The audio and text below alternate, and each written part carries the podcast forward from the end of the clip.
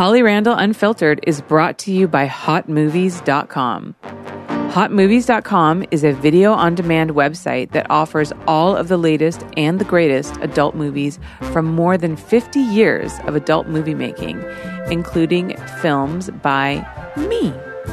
Go to hotmovies.com/bonus and enter the promo code HOLLY, HOLLY, and you'll get 20 free minutes on hotmovies.com.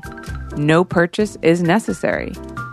With special exclusive releases every month, you can always see them first at hotmovies.com. Holly Randall Unfiltered is brought to you by Woo for Play Lube. Have you heard of Woo? Woo is the best organic, all-natural, and antibacterial lube I have ever used. It's made of virgin coconut oil, vanilla essence, natural stevia and beeswax, and is totally free of chemicals and preservatives. And unlike most lubes, Woo also smells and tastes great, just like cupcake frosting. I am not kidding you. Seriously, I offer it to the actors on my sets, and we all love it. Woo is simply the best. Silky smooth, all natural, and tastes like dessert. What more could you want? If you want to enhance your love life or just want a better lube, buy it for yourself or treat that special someone, go to Woo4Play and enter discount code HOLLY, and you'll get 10% off your entire order. That's Woo4Play, WOOFORPLAY.com, with the code HOLLY for 10% off. Get more play with Woo. Today on the podcast, we have the one and only Romy Rain. Romy is a very popular porn star with over 2 million followers on Instagram. She is also hosting the AVN Awards this year, and she's done a lot of really big projects, and I'm very excited to have her here to talk about all of the stuff that's going on in her life right now. So let's welcome Romy Rain to Holly Randall Unfiltered.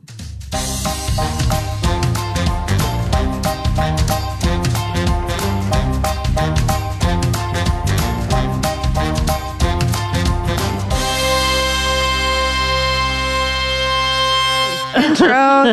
This is how we intro. Can we please start the podcast with her intro like that? This is Holly Randall's podcast, talking shit. No, that was great. That was great. I'm going to have you do all my intros from now on. Everybody, in case you didn't know, that is Romy Rain. She is here on my podcast. Thank you for having me. It is so exciting to have you. Stop. It is. You know, people were so happy on social media that I was having you on. Oh, yeah. I saw that. People were really excited. I love when people are excited. Like, yeah. That's how you know. It's great. Sometimes, you know, I say that I'm having certain people on and get, like, crickets. Oh, really? Yeah. And then some people are like, oh, my God, they get so excited.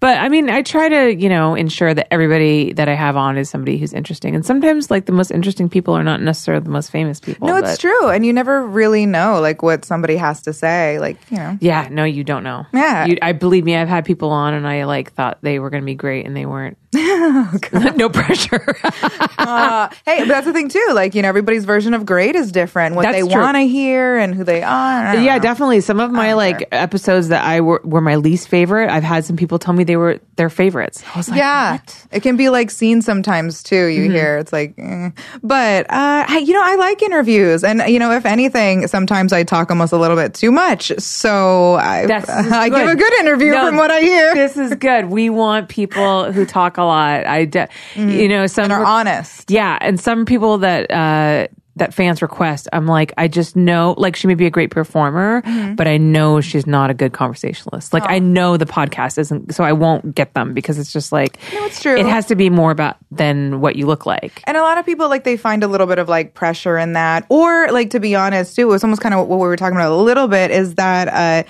You know, some people feel the need to, like, play a character a lot, and, like, it is a great time to, like, be yourself. It's kind of, it is different kind of when I first started. Like, when I first started, it wasn't considered very cool to give, like, a normal interview, like, two people talking like this, especially when you're in a, like, you're a porn star or whatever, because, like, they would always want it to be a little bit too caricature and too sexy. So you would see a lot of interviews with girls, and they'd be like, hey, so what do you like to do for fun? And they're like, come. And it's like, well, what do you like to do when you're not shooting porn? I don't know. know, come. You know what I mean? Yeah. And it's like, it's no insult and no dig and no burn or anything, but it's kind of true. It's like, it's okay to, like, you know, be in porn and be sexual and have a personality and have opinions on things and to be a strong, confident woman. Like, it's great to, like, come, but it shouldn't be, like, your entire personality. Yeah. I think some girls feel that they really have to create a character. And I think sometimes it's hard for some people to separate their true self from their porn self, and they want to create that separation because they really want to be able to separate their lives, and that's their thing for sure. Just make sure you're doing and saying everything you believe, because people will remember, and then especially these days. Exactly, you can't hide anything anymore, and like and then eventually you might want to like have a serious conversation with somebody. So it's, it's important to establish your own levels of boundaries, I think. Yeah, and that's honestly like a big reason I really wanted to start this show, because I know a lot of other podcasts are a little bit more salacious, and it's like, you know, asking questions like, how many times a day do you masturbate? Yeah, as if we don't get asked those questions all the time. Exactly, and that's not what I'm interested in. What I'm interested in is getting to know you as people and getting to show the world that porn stars are people, and that they're like intelligent and ambitious and funny and, you know, sometimes conflicted and all of those things that make us human. Like, you know, that the kind of dispelling the myth. And that's really what I wanted this podcast to be about, was to be really real. And I found that people have responded really, really well to that. And it's been a huge surprise for me. We were talking about that earlier. Like, people really love, and I've had so many people tell me that, like, I've changed their mind about how they see the adult industry, how they see porn stars, which is, to me, is just the greatest compliment. No, it is. And it's so incredibly valuable to, like, it seize the opportunities to be a real person that you are and to express yourself, because, like, now really is the time. And we were always this way, like, adult entertainers and beyond. I always call them alternative lifestyles. Like, I grew up in that environment, as I know we'll get to. Yeah. But, like, I've always been around, like, people in, like, the sidestep kind of world. And it's, like, it's not nearly as seedy and underground and salacious as some people, I think, want it to be. Yes. Like, there's, of course, bad situations and, like, drugs and alcohol in every industry if you, like, you only want to look at that. But, like, some of, like, the greatest people I've ever known are sex workers and drag queens and, like, you know, gay and bi and trans and, you know, not coming from big families, or, you know, it just, there's so many different kinds of beautiful people in the world. I think we judge way too harshly. But at the same time, you're right. People are so interested in, like, finding out about people and, like, the alternative lifestyles, and to see if it's really real and, like, what it's about, because there's always, what's the word, people are always so attracted to this and they're, like, obsessed with it, and they want to know more. They really do. They want to, and what's real and not real about it. But we are all just people, and we try to separate ourselves so much, but we're all connected. Yeah. We really are. And I don't know.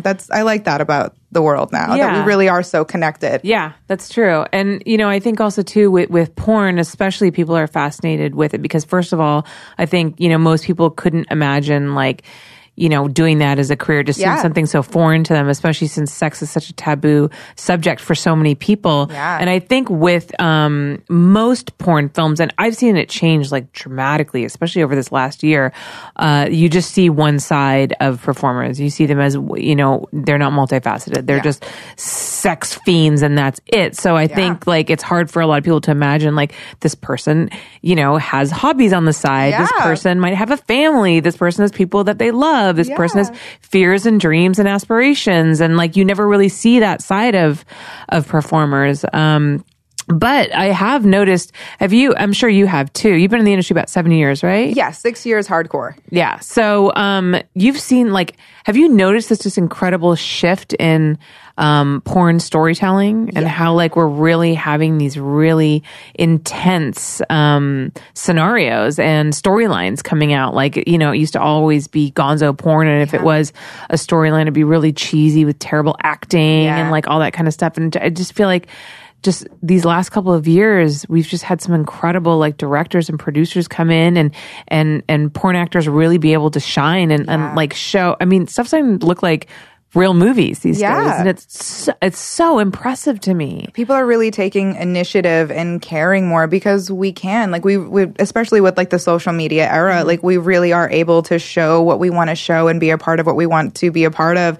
And like performers and independent contractors really do have more capabilities than ever to shine and to show who they really are and not just what maybe like a company or a scene wants to push them as. Like girls and boys and everybody in between can shoot what they want to shoot, how they want to shoot, and they can really kind of take advantage of their own image and promote themselves the way they want to be. Like in a way, like the age, like I don't want to say like the age of the contract girl is over or anything, but like how it was like 15, 20 years ago, like you really had to kind of be a cover girl or a contract girl or like chosen essentially to kind of like be popular and to be called like a porn star or a big name nowadays. Like now people can really build themselves up the way they want to. Like they can promote themselves the way they want to, post what they want to, shoot what they want to. And especially with how the industry has changed, I don't know if this might be a controversial statement, but I feel like a lot of performers, especially the past 5 years, like or 6+ when I first started, you know, we have been producers more than we've been given credit for. All of us, a lot of us, like even directors, everybody's been having to wear more hats than ever. Like you definitely know that. Yes. So like I think people finally took a step back and realized like, wait a minute, you know, I am dressing myself. I am ad-libbing my lines. Like I know the way my body looks posed. I know the kind of things I want to shoot. It's like, I'm kind of doing it already. Why don't I do some of it for myself or put my ideas out there and tell people what I want to shoot and what I want to do? And I think we're able to do that without being as much at anybody's mercy. Like I know way less girls, especially the past few years with like the influx of things like Patreon and OnlyFans and Snapchat, that like they're not waiting by the phone, like desperate to take any job that they need to take and then regretting what they shoot later and then having a sour taste about porn later. Yeah. It's like we really can be more independent and like in control than ever. And I think that's a really beautiful thing. I think that's a really amazing thing, the way the industry is going in that sense. So the people that do care can really show how much they care and really elevate the industry, like you were saying. Like we can, like they care more. It's so the product is better. And when the product is better, that's when we're going to all get more credit and not be looked at as like the seedy, dark, underground thing. It's like, no, like this is our lives. Like we sacrifice so much of our time and energy, blood, sweat, tears, and our own money, all of us. To like put forth like this like great product. Like we're on set 12+ hours a day sometimes for several days at a time. Like we care. Like it's our lives and our jobs, and it really is real movies and like real glamour shoots. Like it's not nothing. It's not a joke. It's not all that cheap. Like it's a huge business that I think is only thriving more because of the people that really care. Yeah. I'm glad we're kicking out in a way some of the people who don't care. Like, you know what I mean? Yeah. And I've definitely noticed that not only has, you know, social media and all of those independent platforms that models have to use to curate their own content, it hasn't not only like made them more independent in terms of, you know, having that direct connection to their fans and be able to monetize themselves directly, but I feel like it's also earned them more respect in the eyes of producers and directors and companies, because now, you know, we see girls writing scripts for their own movies or scenes, which are being directed and produced by other companies, but like they're starting to see the value in the individuality of performers as opposed to just seeing them like they're all just, you know, dictators. Oh, no. Oh, my God. No. Like, you make me feel so good when you say stuff like that, because I think that that's so important. That's really everything right now. It's like we are multifaceted. Like, we're not just like sitting there gaping all day. Like, we can write and direct and produce and shoot our own stuff. And, you know, the girl, like, I consider myself like huge on promo. Like, I'm promoting like everything constantly. And I remember like a few years ago, people used to mock you for that. Like, God, why are you retweeting so much? Like, why do you got to take pictures everywhere you are? And nowadays people beg you for like takeovers and posts and tag me in this, post that. It's a really, it has changed a lot in such a good way. I think if you want to take control and put out good stuff, you can now. Yeah. How many followers do you have on Instagram? 2.3 million. Wow. Now, on the flip side of that, you know, have you noticed how a lot of social media platforms have been like turning against performers? Oh, God. Well, they've always been against us for the most part. I think that's kind of been a little bit of us like clawing our way like out of there as well. Yeah, I know countless performers who get deactivated and deleted. I've been kicked off Facebook so many times, I don't even bother. I've been deactivated once on Instagram unfairly. I got it back, thank God. But like, yeah, they do. There really is like this judgment just because of what we do, not even what we post and who we are, because there's like Instagram models, etc., who post and say way worse things than most of us do. It just because we're tied into what some people still think of as taboo. But I mean, I disagree with people who say porn isn't mainstream. Porn is more mainstream than ever. So, I mean, if you look at a lot of, I mean, sometimes you look at a lot of these music videos and it, or like even mainstream movies, and it just looks like porn. It does. And not even all that like good porn. I'm like, man, we should have better tease than that. Like at least have the, like the actors really kiss. Like it seems like so strange that like every movie in Hollywood includes like a sex scene, but it's like the most chaste, like fake, over dramatized, but our stuff is dirty and wrong. And I know, some people, it's an interesting the way Hollywood looks at us. And at the same time, we're not social lepers. Like some people want to think so, but who do you think is in our DMs? It's the people in mainstream. You know what I mean? It's like that's the funniest part to me. It's like no, we're really not ignored by celebrities. Sometimes we wish we were. Like I've never been kicked out of a business. Like no one's ever refused my money except for PayPal. PayPal kicked me off like for selling merch. Which was sad because I was a member of PayPal for over 5 years before I got in the adult industry. But after I did, I was selling merch and then they banned me for life. No one would even get on the phone with me. There was no correspondence. It just, you are not allowed to be on this side of the service because you are, you know, you're not compliant with our belief system, essentially, like their terms. But there, if a business's terms is telling you, like, you know, what you can do for a living, especially if it's legal, then that's wrong. That's the thing that's so insane. Is that, and you know, I mean, I know a lot of performers have had problems with banks and credit cards. And all that I've heard that. I mean, the discrimination is kind of nuts. It is, but it's like acceptable because, like, you know, you're dirty and you work in porn, so it's okay to discriminate. Yet you're all consuming that product. Oh, I mean, God. Like I know girls who have lost their bank accounts because the bank teller recognized them and then told their manager, but "Well, how did the bank teller?" Exactly. Or all the followers who follow you and then like write this, you know, horrible stuff on your Instagram. It's like, well, why are you following me if you're so offended by what I do for a living? You know what a part of it I think it is? I think for some people it really is the legitimate part of their fantasy that, you know, we're these like dirty, lost, scared girls underground that nobody loves. In a way that makes them like dirty perverts go like, oh yeah, nobody loves her. I swear to God, I feel like to some people it's like it's part of the fantasy for them to think that like we're like sad and lost in a corner, and that just makes their dicks even harder. But those which says a lot more about the sexual hang-ups of the general public than it does about, like, what you do for a living. Agreed. It's like there's nothing, like, everybody else besides people in the sex industry can talk about sex and be empowered by sex and be half naked. But it's okay to pole dance if you're doing it for fitness. But, you know, but not if you're doing it for money. That doesn't make any sense to me. No, totally crazy.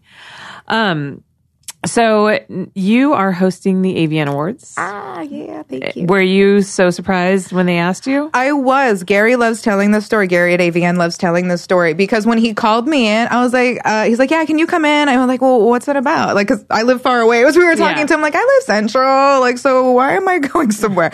He's like, no, I can't tell you. And I'm like, well, I can't go today. I'm like, I have something else I have to make sure I do. He's like, well, no, you should come. And I'm like, okay, yeah, sure. What day? I was kind of very laissez-faire with it because I didn't really know what it was about. I thought it was something kind of random or silly, maybe just promo for the white party. I've already like done that kind of stuff. And I was like, yeah, sure, I'll be in soon. And then he was like, no, come in tomorrow. I was like, okay, fine. So like, I go over there. I'm like, I wonder if I did something. Did I like post something weird? Isn't it so funny? Like when you get those messages from someone like, I need to talk to you or can you call me? I'm always like, fuck, what did I do? Yeah. What did I do? Even though I know I didn't do anything wrong, I always think I did something wrong. Like, what does somebody want to talk to me privately? I know. I'm like, uh-oh. So yeah, so I go over there and I'm like, yeah, so is everything fine? And then like after a while, he like spread it out. It like made me like wait for it. And he's like, and I'm like, no, like I really didn't believe it. It was one of those like moments where I really wasn't like, bah.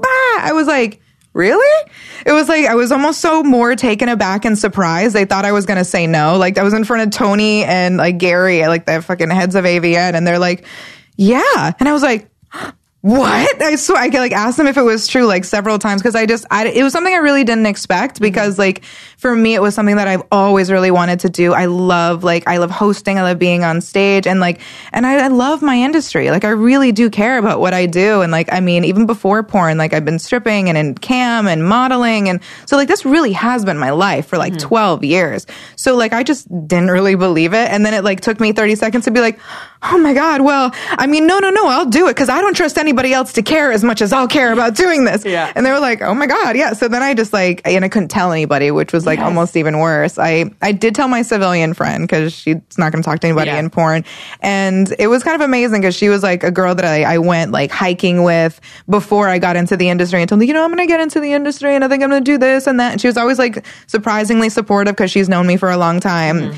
And like, it's so crazy to see like a culmination from start to finish. So it really was such a huge like moment. And for me, I didn't really expect what happened, but I don't know. I almost don't really know how to explain it because I didn't believe it. And then I was shocked. And then I was like, oh my God, like this is everything. Like there's no bigger compliment, at least for me, than to be like representing the industry. Night, it's like the biggest night of the... It's the porn Oscars. Yeah. Like, yeah, like everybody knows AVN. Like even people who hate us and mainstream, like everybody knows the AVN Awards. Yeah. They just do. Yeah. And like I was so... I don't know. It's hard to explain because it really is a culmination of like everything I've ever wanted to do. And I'm so flattered that I get to like represent my industry on this kind of level. And I don't know, I'm very proud. I'm very proud to be here. I'm very proud of the time that I'm in the industry. I think this is a great time for performers to be in the industry. Yeah, I agree. I think this year has been incredible when it comes to mainstream. Like even if you don't like agree with a lot of our attachments or some of the mainstream stuff or the mainstream people that are cool with us, the fact that we have these attachments and connections is incredible and it is huge. And if we stay on this path, I really do think it's only going to get better and only get better for all of us. And in terms of making sure that we're safe and secure and treated with respect, like everywhere, not just within our industry, because it shouldn't be just the adult industry bubble. Like sex workers are everywhere, in every facet of the word, and it's about time that we kind of like bust through and have some opportunities. And I really feel like somebody that like kind of started from the ground up, and I kind of do feel like, not like some people thought I was saying it in a negative way towards me, but like if I can do it, that means you can do it, and like not in like a negative way, like woe is me, like no, in a compliment, like you really can do whatever you want to do if you care and you put your time in, and it matters to you because again, like if I can do it like on my own, so can you. Just give a shit, like and be proud. And that's the great thing about the adult industry is that it embraces all different kinds of people, all different body types, all different kinds of sexual preferences, gender, non-binary, cis, trans, like all that more stuff. Than ever too now. Yeah, and it's really all kind of coming to light, and it's really all coming together, and people are becoming more accepting of all of that, and especially like you were saying earlier, with the ability to be able to produce and sell your own content, you know, now you really can make what you care about, and you will find people who are into what you're into. Completely. You know, there's like what, like they would say like a hole for every nail or something silly. Like, there's totally something for everyone, and then you never know until you try. And I tell some of these girls too, especially the younger ones, like don't necessarily fake it till you make it, but like you can really do whatever you want. So if you don't feel like certain people are hiring you or paying attention to you, you can still put out quality, great content, almost to even show people like, hey, I can do this. I can look this way. I can act, or I am flexible, or whatever you're trying to show off. Like you really can do that. And in an ironic way, sometimes like that really gets more attention on you from some of those people. Yeah, because you're considered like a trailblazer. Yeah. And like, and if you're proving that people are buying my content, like my fan base is growing, then like people are going to have no choice but to acknowledge you and respect you. you. So it really is like you can be as popular as you want to be even without a lot of backing and push nowadays, which you couldn't 15, 20 years ago. Absolutely not. Yeah. So what is the main, like what's your main source of revenue in terms of like, or your main hub where you create your own content? I know you have like a ManyVids profile. I do. I love ManyVids. I think ManyVids has been great, especially because they've also, they have the, you can sell your merchandise, which was so surprisingly hard for the past 10 years. Like there's no place besides like a personal website linked to like your bank accounts and stuff. Well, especially since PayPal bans you. Right. PayPal bans us. eBay would kick us off. Yeah. Like you couldn't sell like your bras on eBay, even though people are selling like period stain, like leggings on eBay. Like I always thought that was kind of gross, but, but yes, I mean, the fact that there is like, they allow you to do a lot of things at once. Like you can sell things, buy things. You can sell like a chat time. They can buy even your snap from ManyVids. So I think ManyVids was like a really great creation because it also kind of keeps people having to do better because ManyVids is so accessible and there's it's so performer friendly. So you can really do all of that on your own. So I think it's making people like really kind of think a little more. In terms of honestly, I have like so many different streams of revenue right now. Like monthly, I have ManyVids, my OnlyFans, FanCentro, which is my premium Snapchat, my website. What's your website? RomyRain.com. Okay. I've had to get that URL. I bought it. I said it's in a different interview. I bought my URL before I even shot my first solo. Yeah. That's like, that's honestly, you know, when people are like, what's the first piece of advice I'd give a girl? Before you shoot anything, buy your fucking URL because if you don't, somebody else will buy it and they will hold it hostage and try to sell it to you for an insane amount of money. Yeah. Oh my God. I've heard like horror stories about that. Go on GoDaddy.com and spend like $7.95. Yeah. $7.95, people. It's worth it. Buy your goddamn URL. Even if you never use it, just fucking buy it. No, for sure. It's worth it. And again, it's just maintaining control of your own image. Like, you know, just fucking put up your social medias on there if you really wanted to. I also have a Fleshlight sex toy, which is awesome, and a Kiru sex toy.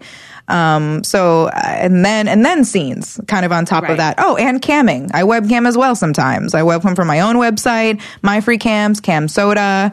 So, I mean, I really do have, what was that, like 6, 7, 8 different monthly revenue streams, but that's the way to do it. I mean, in my opinion, like you can't put all your eggs in one basket. You shouldn't just depend on scenes. Right. But what is some of like your best selling, clips? Because weren't you saying ASMR was something that was doing really well for you? Yeah. It was so funny. That's kind of something that really exploded the past couple of years. ASMR is Autonomous Sensory Meridian Response, which is like people who really like... you know, just triggering, like trigger sounds, you know, when you go to a spa, like the water trickling down and it'd be like soft violin music and like people really like it when you talk to them. This is kind of what ASMR is for the most part. You don't have to talk, but a lot of people like that. It's the comforting mouth sounds and inflections, and then people like stuff like... Ernie, I can see Ernie like turning up the volume for that. You have to have a really good microphone for ASMR.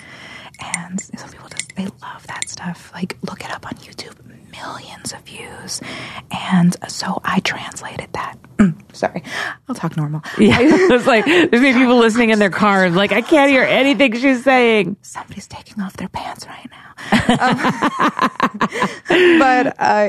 So I translated that into, which I think other people are already doing it. I didn't invent it, but I translated that into ASMR, like JOIs, jerk off instructions.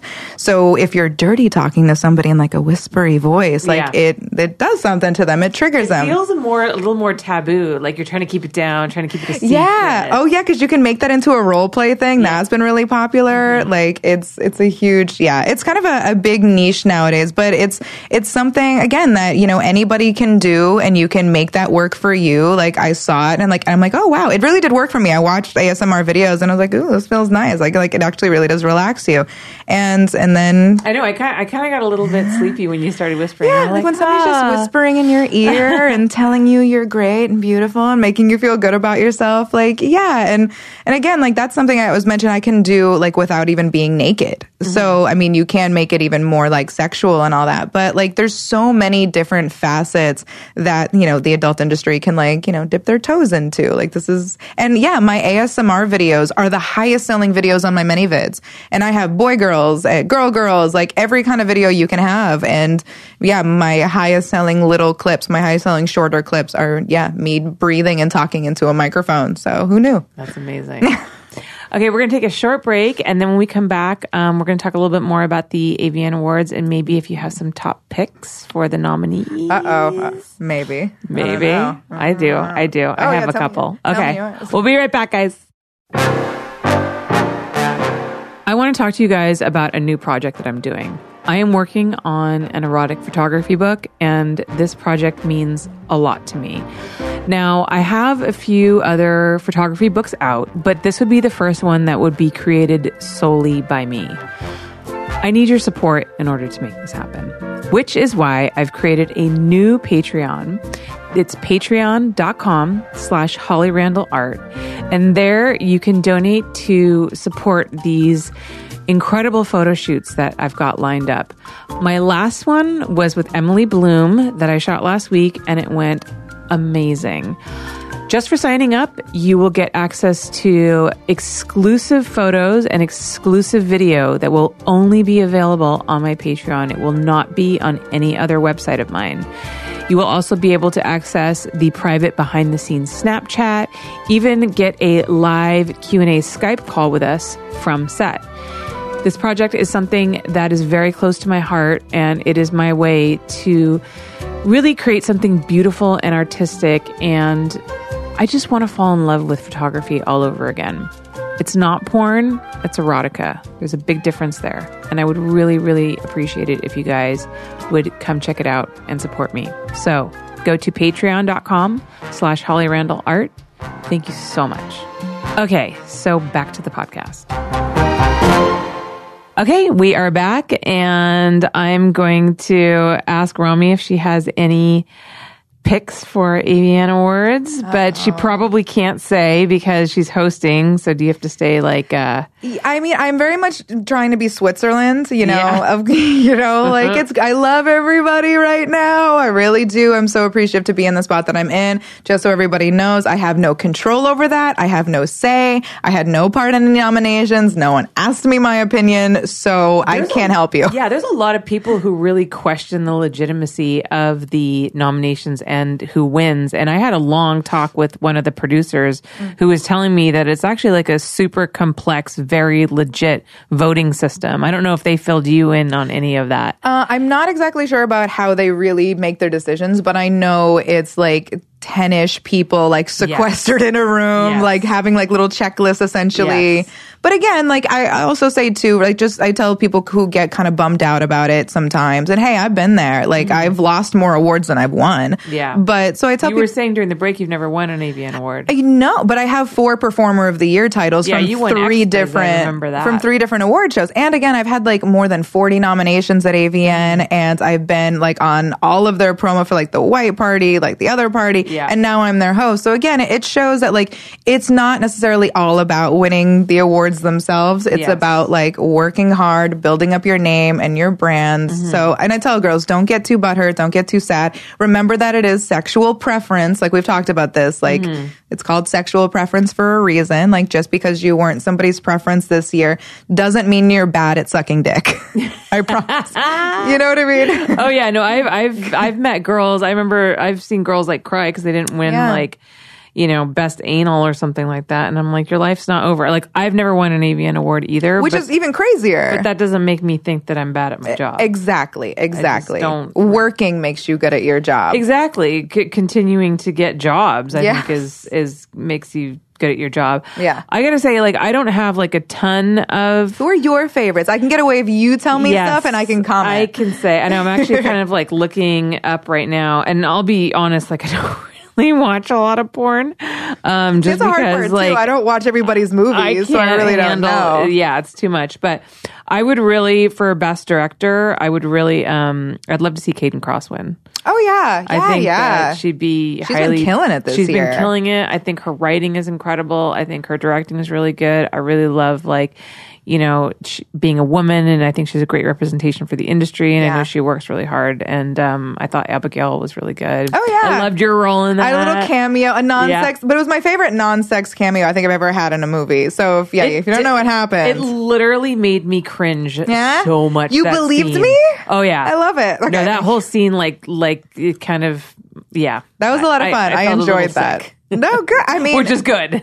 I mean, he had it coming. I'm just saying.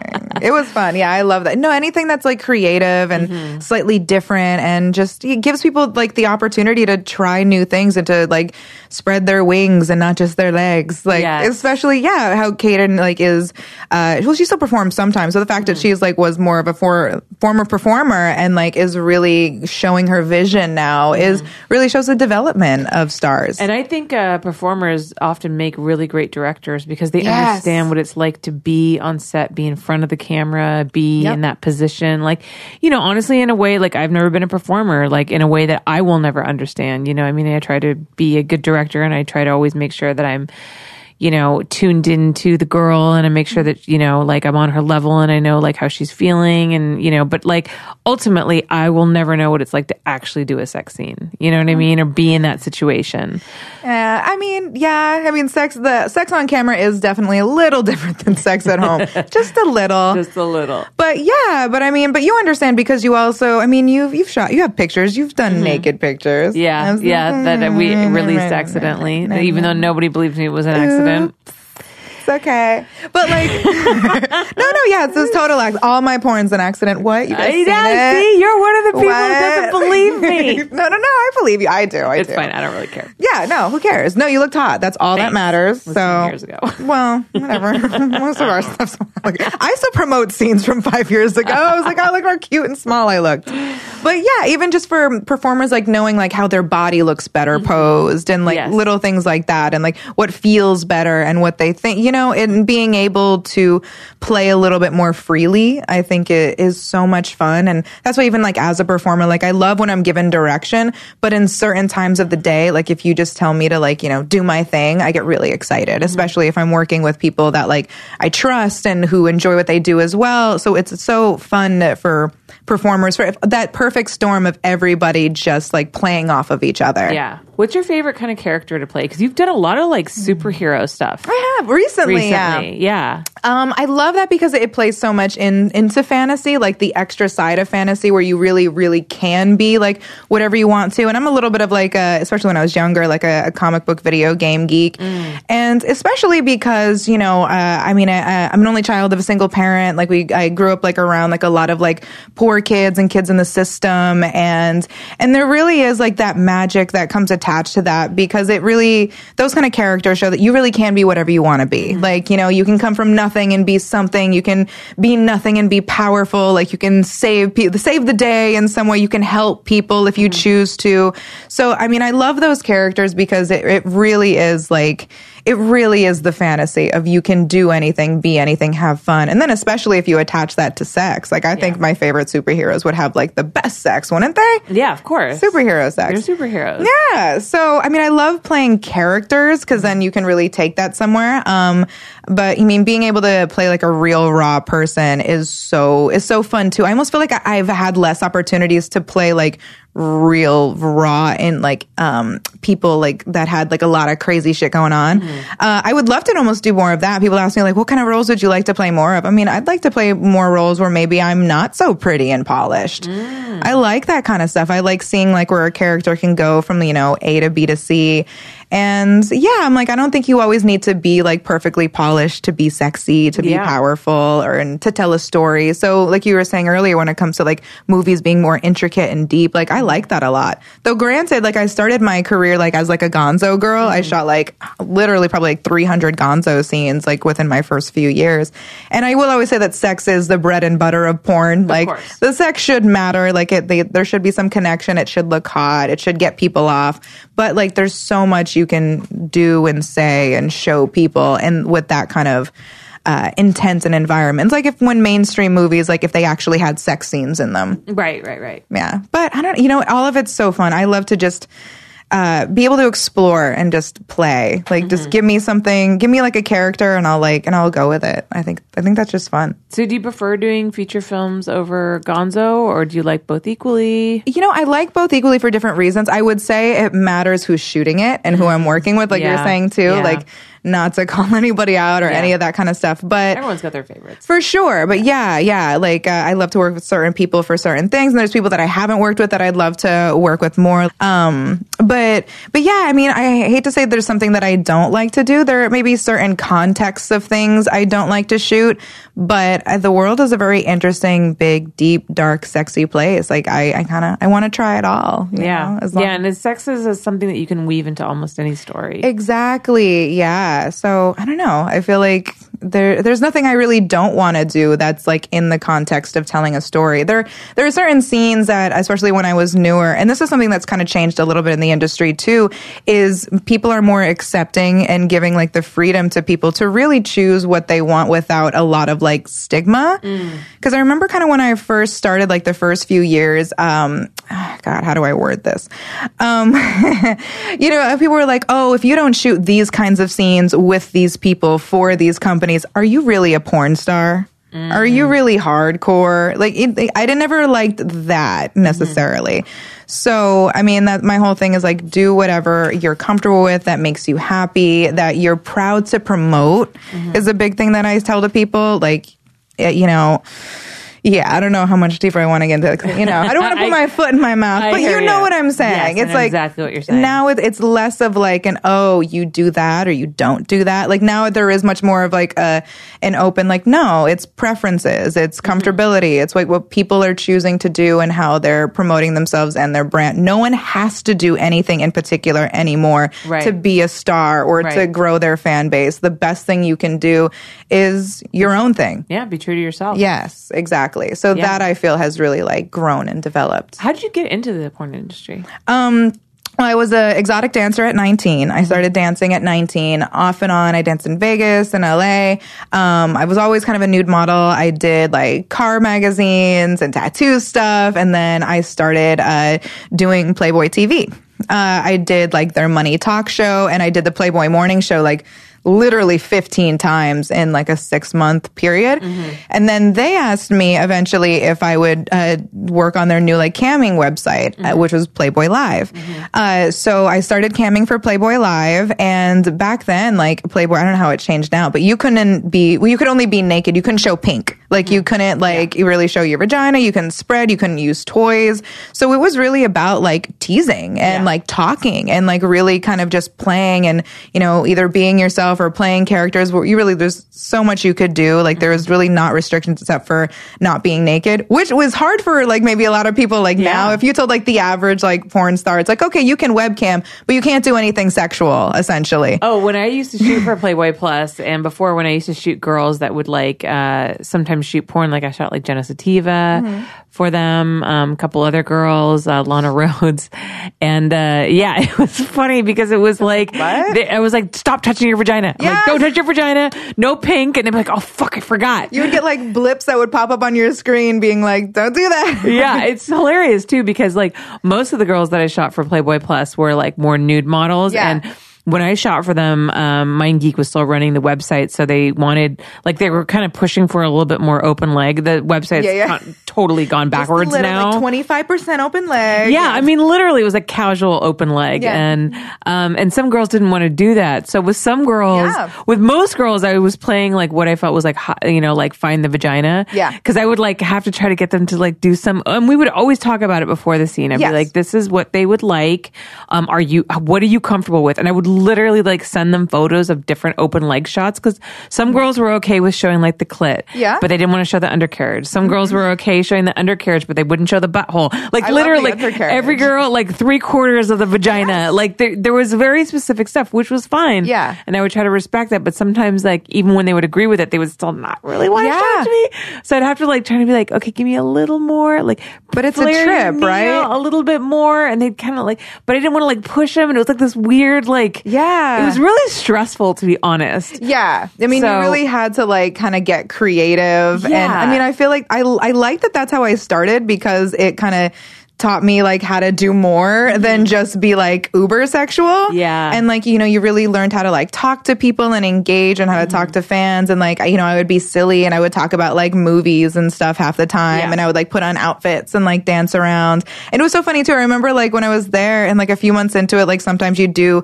like, girl shows, but they weren't girl shows. Yes. Yeah. I've shot girl for them that wasn't girl. That's girl. That's not girl. It was, even back then, it was funny to me. And, like, some girls were so shy, and it's like, you didn't really want to touch them. So it was really just, like, two cute girls sitting next to each other the whole time. But it was fun. I enjoyed it because I feel like it taught me a lot. And then I did, like, a bunch of the Playboy TV stuff, and I honestly kind of forgot, like, how it really just happened. But I think I did, like, my first girl-ish for Playboy TV. It was, like, kind of a pseudo girl. And then, like, dare dorms and, like, that kind of stuff. And then I was like, you know, I always really wanted, I was interested in doing it, like, even before then. Like, the last civilian boyfriend I had, I told him, like, look, kind of want to do this. He wasn't really a fan. I'm like, okay, well, if we break up, I'm doing it, just letting you know. Yeah. And then I literally did. And he emailed me, like, within 2 months of me being officially in porn, being like, well, I guess you don't lie. And I'm like, I told you. But yeah, so I started doing a little bit of, like, the solo and girl with, like, modeling and camming.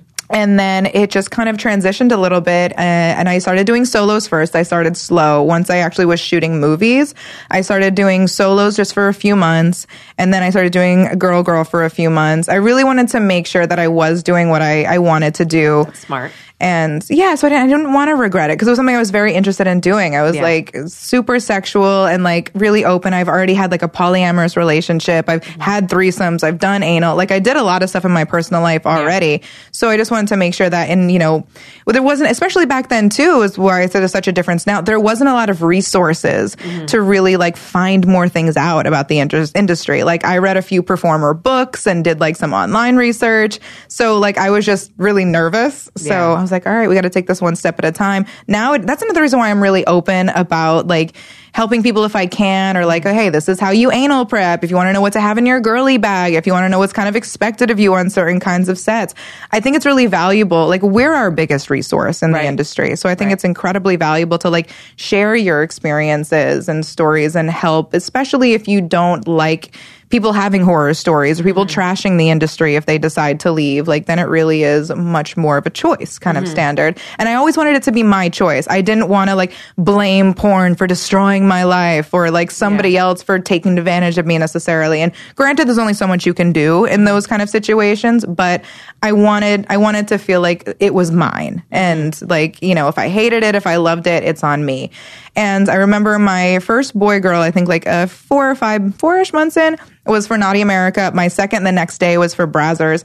And I remember, like, leaving both of those sets being like, okay, I think I can do this. I'm like, this was good. I'm happy. I'm like, I did this the right way. I'm into it. And then it was really just, like, full steam ahead. So technically, in my mind, I've been in the adult industry for 12 years. Hardcore porn for 6, but it definitely was a development, and it's not really a crazy story. Like, it almost is kind of more boring and out of the norm for some people, because I got myself in, and a lot of, like, people just don't. And you did it gradually. Walk in, like, kind of started slow, and then you, like, worked your way up to, you know, as you felt comfortable. Which is a smart thing to do. I did Hustler magazine before, like, I think my first scene came out. So and like Joanna Angel was on that set. So it was like I really, I kind of met people slowly and gradually, and, like, slowly built my way up, which probably took longer in some degrees, but for me it was very much worth it, because I still love what I do. Yeah, and you were able to make the right choices. Yeah, I mean, knock on wood, like, you know, no one's, like, 100% like perfect in there. Yeah.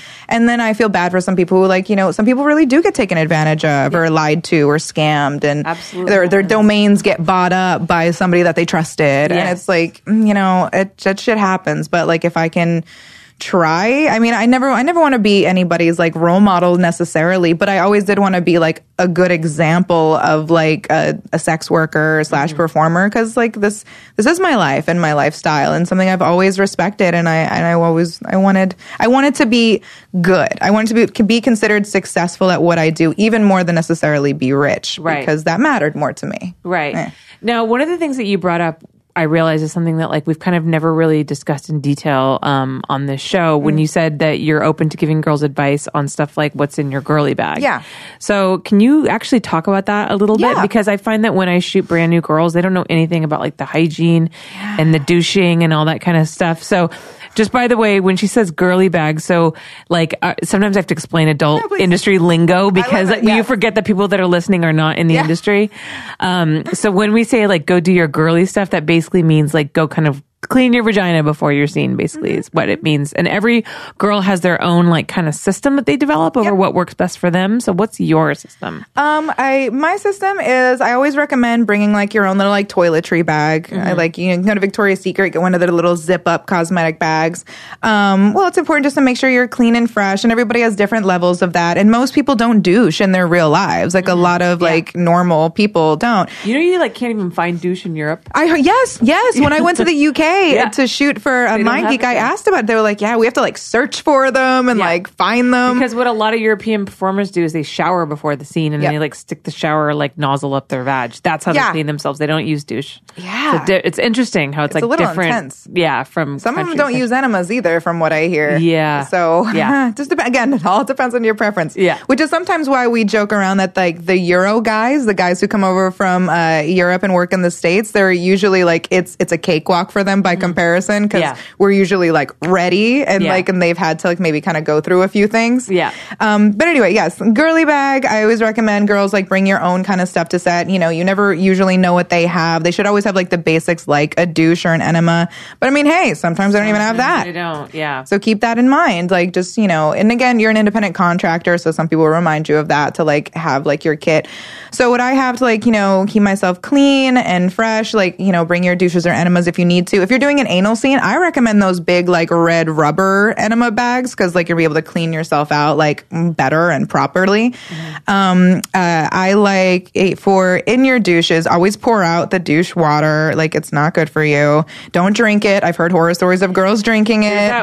There's that one story, and I swear, I don't know if it's a wives' tale or not, because it just sounds so ludicrous, but everyone has that story about the girl who drank the douche, and I don't know if it's true. I've heard a couple people say it. I don't know. But yeah, that is one of like those like horror stories that goes around the industry. Yeah, but so don't drink it. Don't drink it. Yeah, pour it out, fill it up with water. Some of us use either a little bit of hydrogen peroxide or iodine. I like hydrogen peroxide better because iodine stains a little bit. Really, all that is just kind of more of an antibacterial.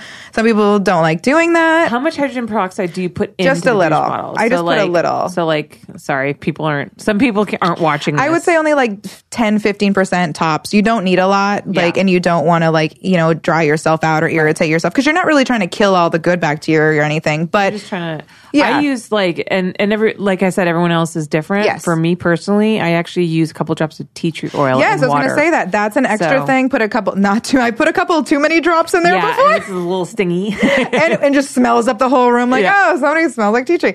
But that's really good to prevent BV and yeast infections. But if you do too much, like, you can irritate yourself, and that's really to, you know, prevent like the basic kind of silly possible infections, or just keep yourself clean. Yeast infections are common in normal women, and especially when you're mixing your pH with a bunch of other people's. Exactly, and depends on what kind of a day it is. If it's like a group scene and there's a lot of people touching each other, like, keep all that in mind. If there's a lot of like in out, then you don't want to get just like, you know, I always think if you're touching just anything, you know, and then they're putting their fingers inside of you, so, you know, make sure. So I say douche with water, hydrogen peroxide / iodine, maybe a couple drops of tea tree oil. You don't need to do like a lot of that every single time. Like, you shouldn't need to put tea tree oil in every single one of your douches, but it's good to do like every so often. You mean like maybe once a week or something? Yeah, it depends how much you're working for sure. Okay. But like, yeah, I mean, like once a week, that's totally, that's great. I mean, again, depends. I don't know your vagina. However your vagina works best, that's your vagina. You know, things like baby wipes, they should have that on set. You should have it too. HIPAA Cleanse or a variant of HIPAA Cleanse.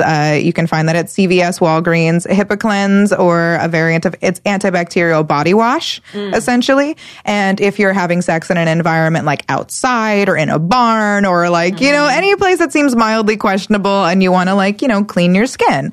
Or a couch with ringworm. Exactly. We had a ringworm epidemic going on Ringworm Gate 2018. Oh my God. Oh my Everyone was getting ringworm and everybody like knew it was from one location, but nobody could figure out what location it was. Well, it was a couple locations, I think. You think so? Well, actually it makes sense because it probably started at one place and then it got spread to another. So who the and people fuck are just knows? Like spreading it around and not knowing any better. Yeah. Like, yeah. And that on that note too, like things like hand sanitizer, like, I mean, you can like, honestly, anything like sanitary is very important. And then things, you know, like, maybe a razor. In case I was just thinking that a couple spots. The razor, mouthwash is good, especially like legitimate, like Listerine antibacterial mouthwash. Like a lot of girls brush their teeth too. So maybe, there's a debate on that because brushing your teeth can bust your gums. Ooh, yeah. Good point. I didn't think about that. Yeah. So if you have to be a little bit careful of like, you know, obviously blood and like, but granted, everybody should be tested. So knock on wood, everything should be good. But again, these are the small safety precautions. Definitely brush your tongue. Yes. You know, so many people don't do that. So many people don't do that. Thrush green. That's like a big thing. Like brush, a lot of bad breath comes from your tongue. Yeah. Yeah. Completely. Yeah. So brush your tongue, Listerine, deodorants, lotion. Lotion's really important sometimes. And there's like little extra things like, you know, shimmers, and if you're doing things like anal, I forgot what they're called, but there's certain kind of creams or pads that like are good for your butthole after, so you don't like all sore. Yeah, because we wouldn't get very sore, or like if they accidentally get torn or something like crazy like that, you know, thing you have to be careful of hemorrhoids or any of that shit. Knock on wood, never had one, but I know there's like there's preventative caution.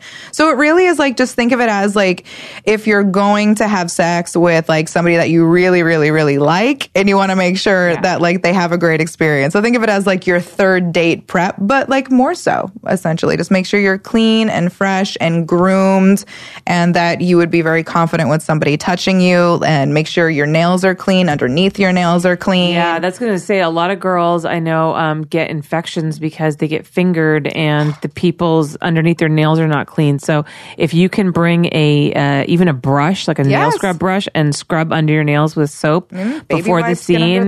Yeah, a lot of people don't do that, and that is that would be your partner would appreciate that. Agreed. And like some people get a little bit afraid of my nails, but I've only ever been scratched by real nails because they're more jagged. If they're not properly groomed, like they can cut you so easily. Like these guys are gel, like they're long and scary. You probably don't want me like in there really clawing at you. Do you finger girls with those nails? Yeah, sometimes. I finger myself with these. Like there's a proper way to, I mean, again, like I've been scratched and hurt by no people. Watching, she's got long. I have long, sexy nails. Long, sharp nails. But they're very well groomed. They're soft. There are ways to do it. Please, yeah.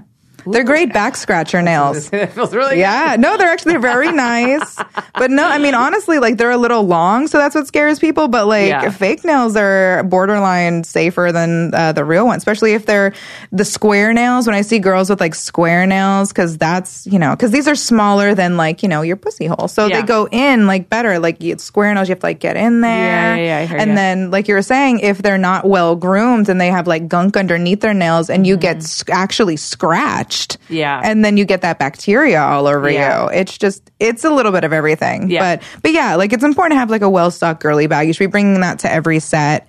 And giving sponges. Advice. Yes. Oh, sponges for when you're on your period. People don't know that. I wasn't even told that when I was like newer, that's how like girls like can still work while on their period. Yeah. You get soft sponges, which are great to have anyway for makeup touch-ups. And yes, you get those like those square, latex-free sponges. Yeah, soft. Actually, they're not even square. They're like wedges. Mm-hmm. And a lot of makeup artists use them, and you bring them to set. And when I've used them in my personal life, I actually found out this new trick where I dip them in coconut oil first, yes, and then put them up there, because a lot of times, like when the penis is hitting the sponge, and it's obviously drying you out, because what it's doing is capturing the blood, right? Yeah. So if you put the coconut oil in there, it kind of helps. So when the penis hits it, it kind of secretes the lube. Yeah. And actually, Danny Daniels taught me all about this, because like, and now the one thing that girls are scared of is it getting pushed up into their body, especially by the large penises, which is something to be considered about, but it's rare. Will always come out eventually. So like if you can't get them right away, just give it some time. Yes. They will eventually start to come down, especially if there's a buildup of blood behind it. I know that's gross, but it's true. Then also too, like I heard douching can kind of help dislodge it as well. Yeah. Yeah. I mean, like I've never had one get lost up there. No. I mean, I've heard of like those stories. You can always get them out. I mean, any basic, even urgent care doctor can help you out with that. Or if you have a good girlfriend. One thing is, don't forget in there. Yeah, I've heard of that happening. And that's just not sanitary, kids. Yeah, like, make sure that you get that thing out. Yeah, and people always misjudge that. Like, we find our ways to, like, keep shooting, like, despite any of that. Even stripping. But, hey, like, I learned that even, like, in the stripping days where girls would just, like, push their tampons inside of themselves and just... Yeah. Fake it. Yeah. You got what you got to do. And like, yeah, so I think it's really important to, you know, be honest about that. Because I remember when I started, like, people would be like, oh, I'm not going to tell girls how to prepare for anal. Like, they have to figure that out on their own. Somebody has to pay me to, like, tell them how to do that. I'm like, why would you want somebody to struggle? You're working with them, or they're watching them shoot. Like, I think a director actually said that. And like, I really didn't like that. I'm like, we're really supposed, how are we going to act like we're on the same team and we hate how people mistreat us, but we're not even treating each other with, like, the proper respect. Like, you're working with her. You don't care if she has a clean ass? Yeah. What the fuck? Yeah. Tell her how to clean it. Yeah, like, exactly. And I think, you know, girls always appreciate that kind of advice. Yeah. I'm like, because I really don't think that somebody else has to fail in order for me to be successful. Mm-hmm. You know what I mean? Yeah. Like, you don't have to have a terrible day where you're miserable and embarrassed for me to have a good day, or for me to, like, shine. And I think, I don't know. And I think that's another reason why, like, the industry changing in the benefit of, like, performers and creators and shooters and directors is, like, it really is bringing us a little bit closer together. And it really is, like, everybody is having a little bit more respect for not only, like, themselves, but each other. Yeah. And I think also, too, you know, we had a really awful year where we lost a lot of people, you know, really important to us, lost a few girls. And I think that woke up a lot of people and made us realize how important it is to band together and be supportive of each other. Yeah, you know, because, and to call people out if they need to be called out, or just to be honest about how you really feel, and to reach out when you need to reach out. Like, it does, and nobody any good to be, like, talking shit in a corner. You know what I mean? Like, let's just at least be honest. Yeah, because I think social media has perpetuated that idea that, like, you know, we put up this, like, fake kind of facade that all our lives are so perfect. Yeah. Look where I'm going. Look what I'm shooting, look how much money I'm making, look how good I look, like all this kind of stuff. And even if it's all a lie. It's all, a lot of it is a lie, you know? It's the most total lie. So but, you know, we're all subject to feelings of depression and anxiety and all that kind of stuff. You don't know somebody's story. Like, somebody's probably struggling way more than you realize. And, like, a comment, like, you know, can make somebody's day or make them, like, cry. Like, you really don't know. And we're all super sensitive. I don't believe anybody who's not affected, because everybody gets affected by, like, anything somebody says to them. So it is important to, like, you know, mind your words, and but also at the same time to, like, have real conversations, because the only way that we are going to grow and develop and get better, hopefully, is if we talk to each other, and if we say things that we like and that we don't like, and,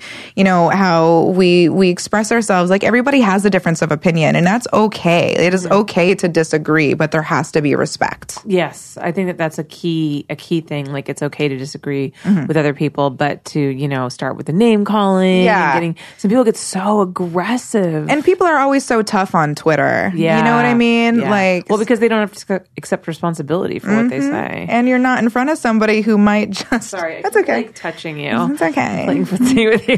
You know, it's all right. That's what I mean. Like, if you're face to face with somebody, they could kick you for saying the wrong thing, which is, you know, I think there is a consequence. Every action has an equal and opposite reaction, so you just have to keep that in mind and make sure, again, like, you're proud of what you're doing and saying and being. Yeah. Now, you and I our mothers have something in common. Oh my God. Yes. Tell me. Both our mothers were in Hustler magazine. Yes. I didn't know that your mama was though. Yeah. Oh my God. So, so there's a little bit of a story behind that. For those of you who don't know, and if you don't know, like what the fuck? My mom is Suze Randall and she, what? I can't tell you how many people are like, still like find that out and they're like, oh, I didn't make the connection. I was like, eh. But, anyhow, so she was, she obviously was a neurotic photographer, but she also did some modeling. Mm-hmm. And when she first started shooting nudes, she was actually shooting for Playboy. Mm-hmm. So Playboy flew her out here and she got her start with Playboy. Yeah. And she shot herself for Playboy, which was kind of like a big achievement. Yeah. And this is before, you know, selfies and automatic timers. So she shot herself with a cable release. And it was actually like really sexy, like her posing with this cable release. It's really cool. So that is really cool. Yeah, so she shot herself for Playboy, and that was really neat. And then she was kind of like falling out with Playboy. She'd written a book that Hefner didn't approve of. She talked about things that went on in the grotto that she wasn't supposed to talk about. Yeah, so she was kind of like, you know, a little bit on the edge. And then I guess the final straw was she met Larry Flynt at one of Hef's garden parties because Larry was trying to blackmail Hef because he had pictures of Hef with a girl that wasn't his girlfriend at the time. Mm. And so Hef's like the way that he was going to solve that was he invited Larry to one of his parties and then like completely ignored him.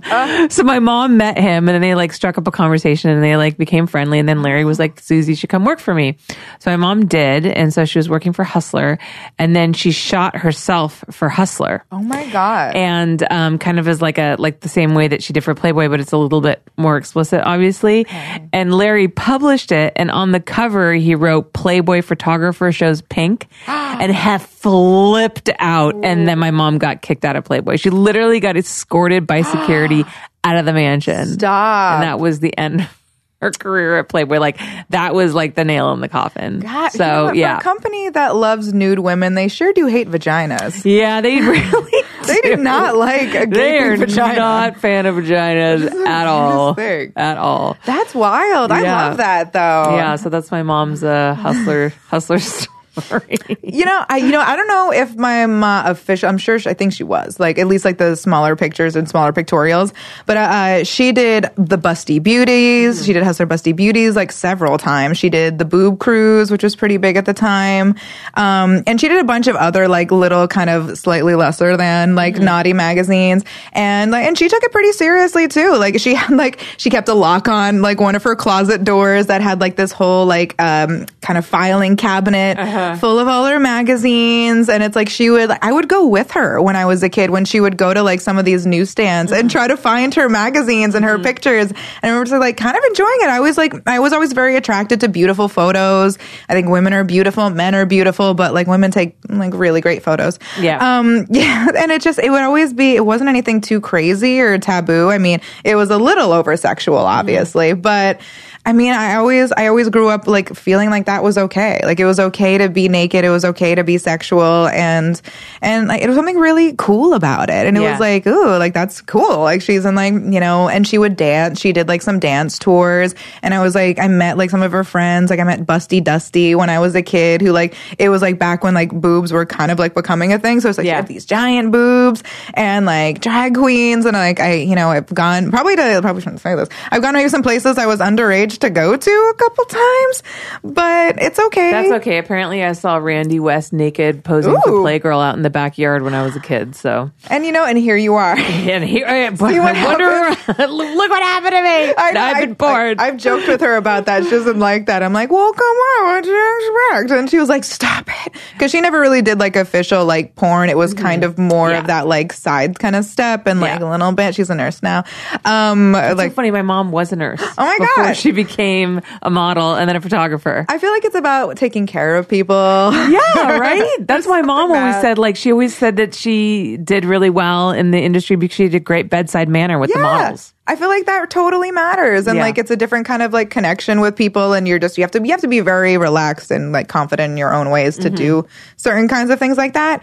So yeah, like I grew up around like other like nude models and like kind of knowing what my ma did, maybe a little bit too young. But it was never all that like crazy to me. I think somebody did find one of my mother's magazines when I think I was like in junior high.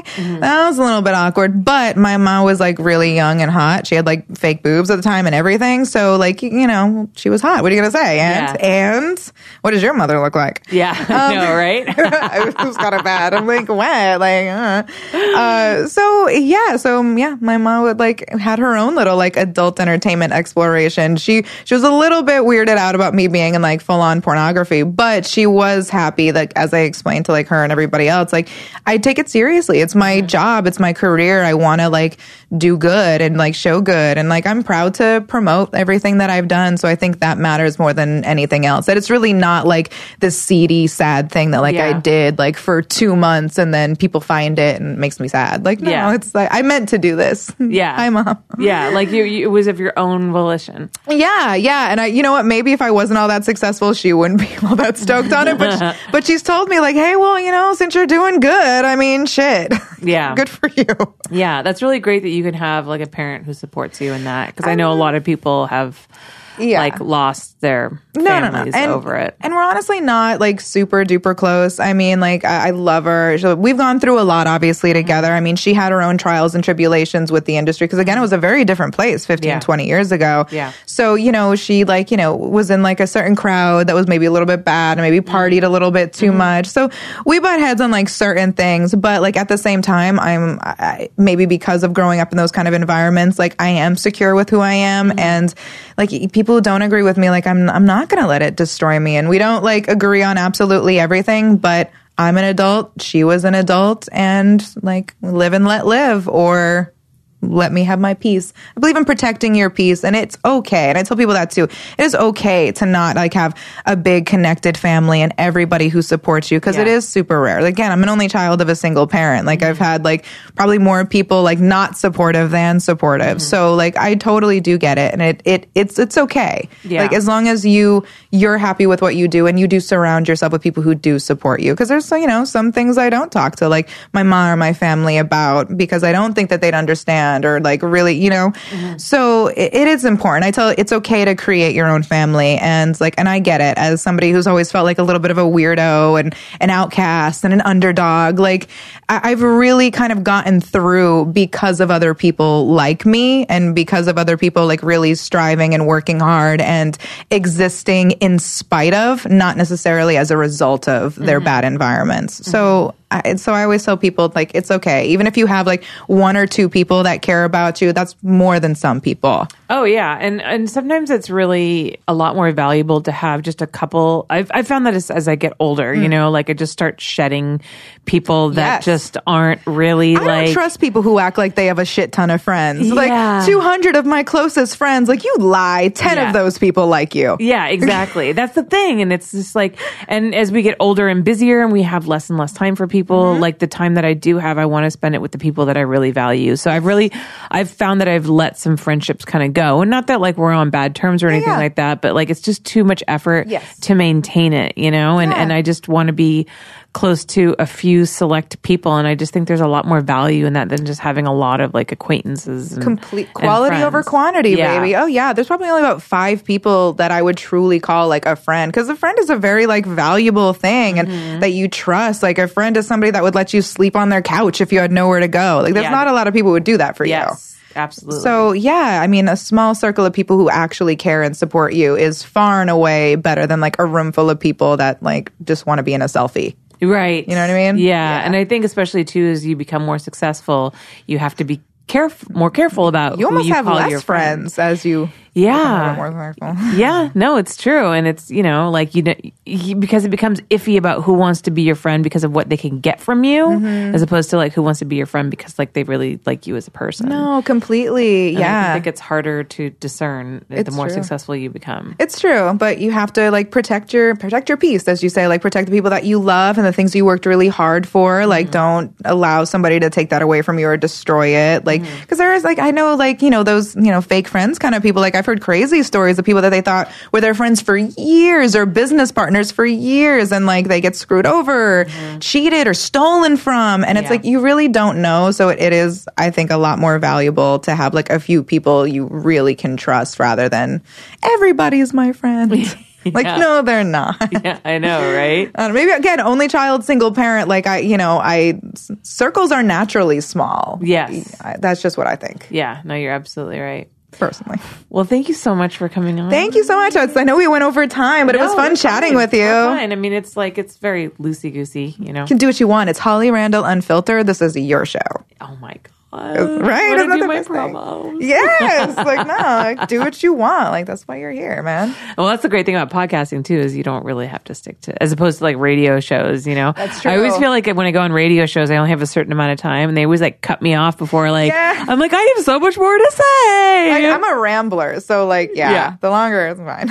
No. You're great. You're really great. So, obviously, people can catch you hosting the AVN Awards this year. Please. It'll also be on Showtime. Yeah. The AVN Awards are January 26th? Yes. The award show itself is January 26th. The expo starts on January 22nd. It is 4 days long. Meet me and all of your favorite people there. You're going this year, yeah? Yeah. I'm actually working at the ManyVids booth this year. Stop. That's incredible. Oh, my God. I'm doing interviews there. So you should come by. I totally will. I'm just going to be at the AVN booth for an hour a day because I can't risk getting sick, so I'm not signing for a company this year. Smart. Oh, my God. Dude, AVN flu, you guys. That's another thing. Pack your hand sanitizer, your vitamin C, your air purifiers, mm-hmm. like take care of yourself this holiday season, kids. It's funny, actually, because Twisties just sent me my order for February, the scenes that they want me to shoot. And they're like, can you book these towards the like middle to end of February so people have time to get over the AVN flu? And I was like, oh my God, it really is a thing. It kind of is. Yeah. I mean, I wasn't sick last year because I drank a ton of tea and I really like was trying to preventative caution. Oh, and I got like one of those IVs that it's just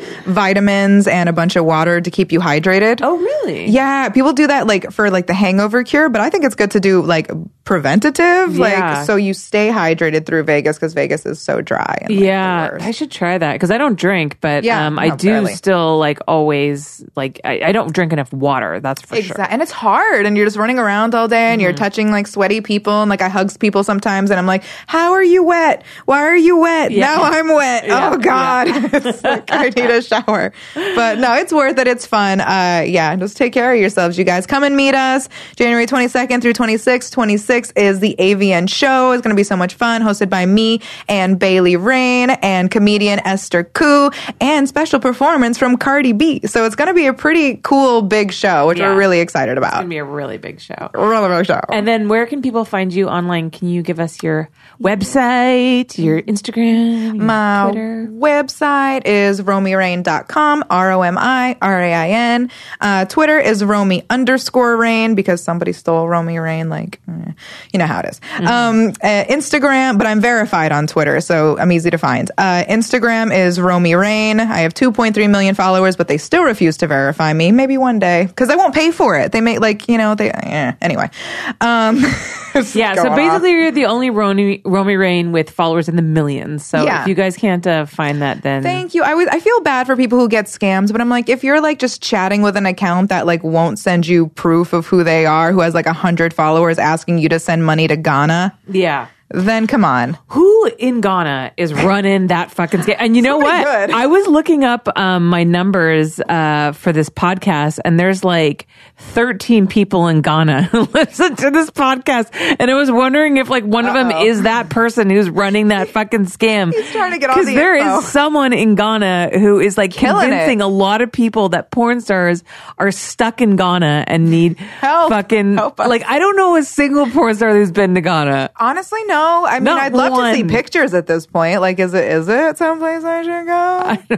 I don't know. Oh, speaking of that, they say porn can't take you places, but I love that. Like, porn has like been the thing that's gotten me out of the country. Like, porn has paid for my trip to the UK, to Montreal. I'm doing a feature dance tour in Italy and Bucharest this upcoming year. I'm so excited. So, like, that kind of stuff I tell people too. I'm like, don't underestimate. You know, like this can really, this industry can take you all over the world if you like want it to and you work your butt off. And I'm also on ManyVids, romyrain.manyvids.com, OnlyFans, Romy_Rain, FanCentro, Romy Rain, Cam Soda, My Free Cams, everywhere. You know, I'm like, just like Google me, y'all. I'd love that. Just Google me. You're all over the internet. I try to spread myself around. And you guys can follow me at Holly Randall on Instagram and Twitter. I also have my website, hollyrandall.com. If you want to support this podcast, you can go to patreon.com/hollyrandallunfiltered. I also have a premium Snapchat, fancentro.com/hollyrandall. So, yeah. Do you post nude on it?